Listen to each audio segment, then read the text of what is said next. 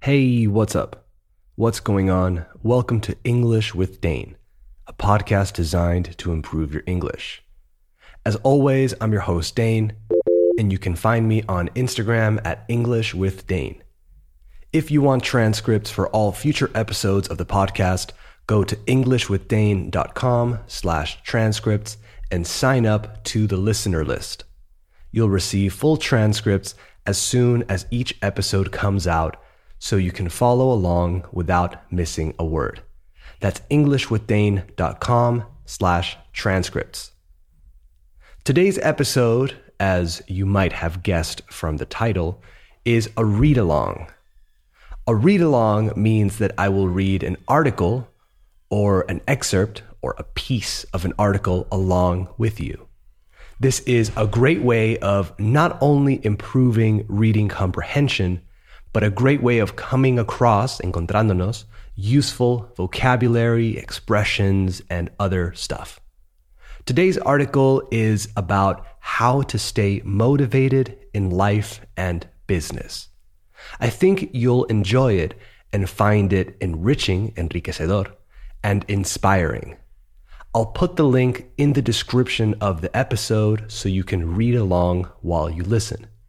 Those of you who are subscribed to the listener list will receive the transcript in your email so you can choose how to access the article. That said, let's start. You are listening to episode 125 of English with Dane. Hit it.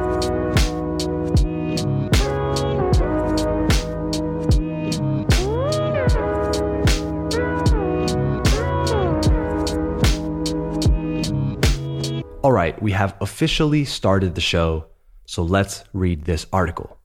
I got this article from the same website as the previous read along, which is jamesclear.com.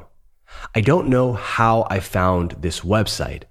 I think I just Googled short, interesting articles or something, but I have found it to be a really solid source for exactly that short, interesting articles. I recommend you go on this site and have a look around. But for now, just follow along with me. So let's get started. The article is titled The Goldilocks Rule How to Stay Motivated in Life and Business. Goldilocks, by the way, is the character from that fairy tale, El Cuento de Hadas, Goldilocks and the Three Bears. Ricitos de Oro, I think, is the Spanish translation. I think it's called the Goldilocks rule because of the porridge being not too hot and not too cold, but just right. Porridge is avena or mazamorra or whatever you translate it to. I think you're all familiar with the story. Anyway, you'll see how it applies. Let's just start reading. By the way, this article is an excerpt from his book called Atomic Habits which is a New York Times bestseller. So check out that book if you want more of this stuff. Okay, ya me callo y empezamos. The Goldilocks Rule How to Stay Motivated in Life and Business. In 1955, Disneyland had just opened in Anaheim, California, when a 10 year old boy walked in and asked for a job. Labor laws were loose back then, eran sueltas, and the boy managed to land a position selling guidebooks for 50 cents apiece. Land se puede usar como obtain, by the way. He landed a position. Within a year, he had transitioned to Disney's magic shop, where he learned tricks from the older employees. He experimented with jokes and tried out simple routines on visitors. Soon he discovered that what he loved was not performing magic, but performing in general. He set his sights on becoming a comedian. To set your sights on something means poner algo en el punto de mira. So to choose your target or objective, to set your sights on something. Beginning in his teenage years, he started performing in little clubs around Los Angeles. The crowds were small and his act was short. He was rarely on stage for more than five minutes.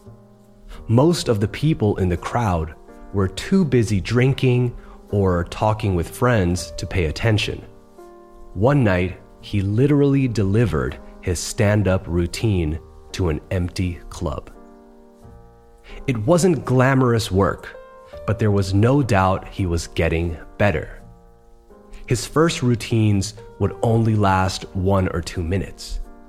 By high school, his material had expanded to include a five minute act and a few years later, a 10 minute show.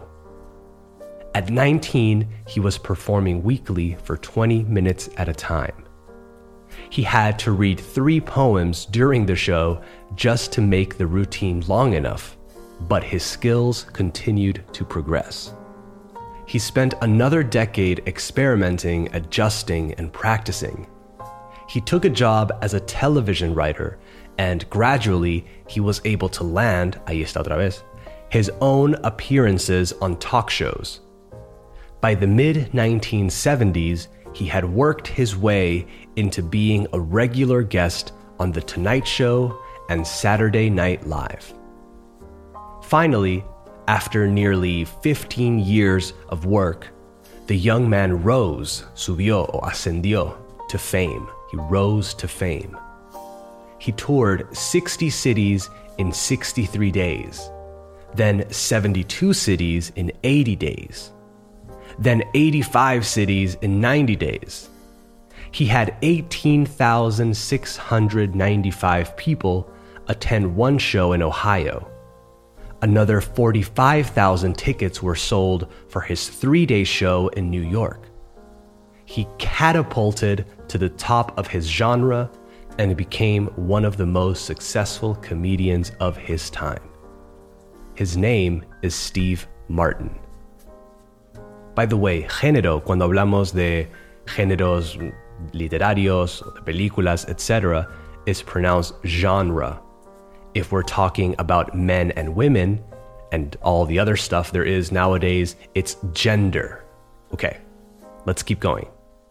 This next part is called How to Stay Motivated. It says, I recently finished Steve Martin's wonderful autobiography, Born Standing Up. Martin's story offers a fascinating perspective on what it takes to stick with habits for the long run. Comedy is not for the timid. It is hard to imagine a situation that would strike fear into the hearts of more people than performing alone on stage and failing to get a single laugh. And yet, Steve Martin faced this fear every week for 18 years. In his words, 10 years spent learning, four years spent refining, and four years as a wild success. Why is it that some people, like Martin, stick with their habits, whether practicing jokes or drawing cartoons or playing guitar, while most of us struggle to stay motivated? How do we design habits that pull us in rather than ones that fade away? To fade away means desvanecer, okay? Scientists have been studying this question for many years. While there is still much to learn, one of the most consistent findings is that the way to maintain motivation and achieve peak levels of desire is to work on tasks of just manageable difficulty. Dificultad manejable, if we're translating literally. This next part is titled, se titula, The Goldilocks Rule. I really think this applies to English learning, so pay close attention.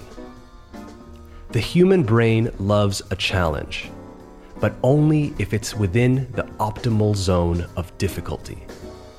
If you love tennis and try to play a serious match against a four year old, you will quickly become bored. It's too easy. You'll win every point.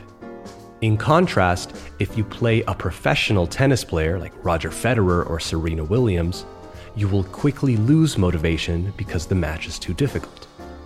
Now consider playing tennis against someone who is your equal. As the game progresses, you win a few points and you lose a few. You have a good chance of winning, but only if you really try. Your focus narrows, distractions fade away, and you find yourself fully invested in the task at hand. This is a challenge of just manageable difficulty, and it is a prime example of the Goldilocks rule. The Goldilocks rule states that humans experience peak motivation when working on tasks that are right on the edge of their current abilities. Not too hard, not too easy. Just right. ¿Ves? Como la vena. Martin's comedy career is an excellent example of the Goldilocks rule in practice.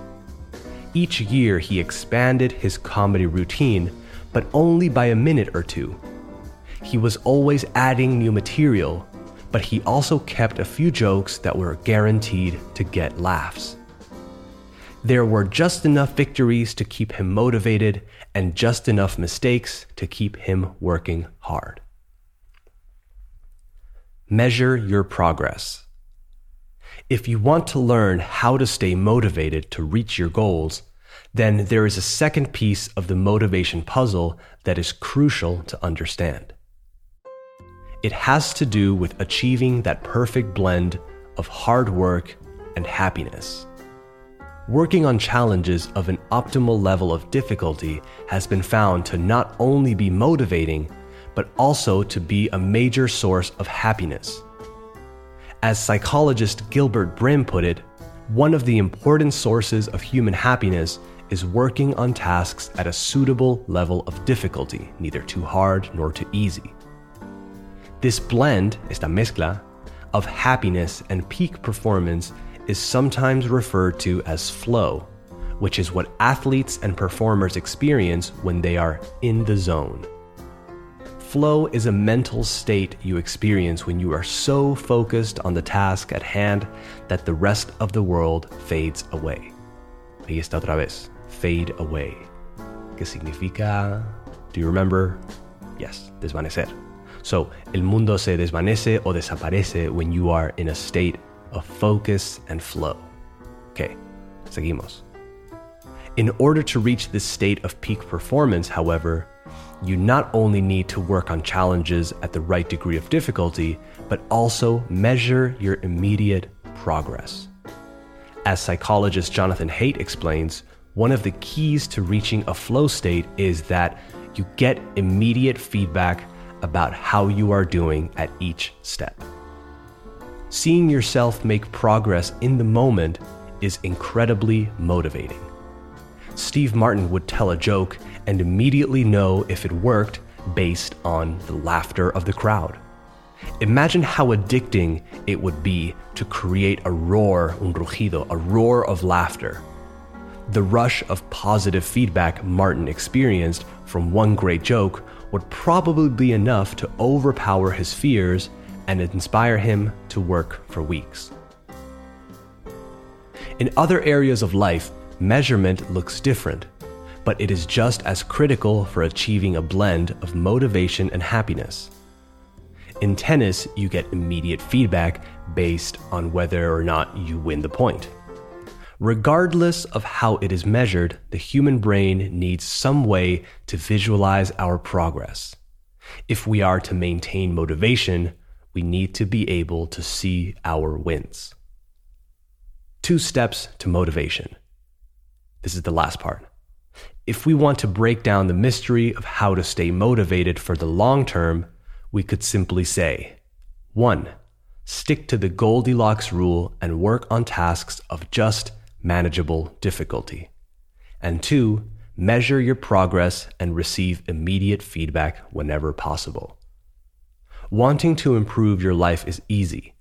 Sticking with it is a different story. If you want to stay motivated for good, then start with a challenge that is just manageable. Measure your progress and repeat the process. That's it. That's the article, or excerpt at least. I thought it was really interesting. I don't know about you. I hope you learned something from it. I know I did. And I hope you're taking some new vocabulary from it as well. There were some really good new words and phrases in there, so don't forget to write down your favorite ones and practice saying them out loud, practice using them in sentences, putting them on flashcards, etc. Practice them and then add them to your list of words. That's a way to stay in the Goldilocks zone and also a way to measure your progress, right? As your list of words gets longer and longer and you know what they mean and how to pronounce them, that's progress, measurable progress. I hope what you take from this article helps you in your journey to become a fluent English speaker. I think it's great advice. For you guys who go to the gym, this article will hit close to home too. I know it did for me. The immediate feedback is a real life changer. All right, that's it for this read along episode of English with Dane. I hope you enjoyed it. Don't forget to support English with Dane by giving the show a five star rating and leaving a positive review. Remember, the best way to help out really is to share this podcast with a friend, coworker, or anyone who you think would enjoy it. Remember EnglishWithDane.com for transcripts and English with Dane on Instagram and TikTok. That's right, I'm on TikTok. It's pretty fun, and I'm trying to figure it out, so come help me do it. All right, guys, talk soon. Later.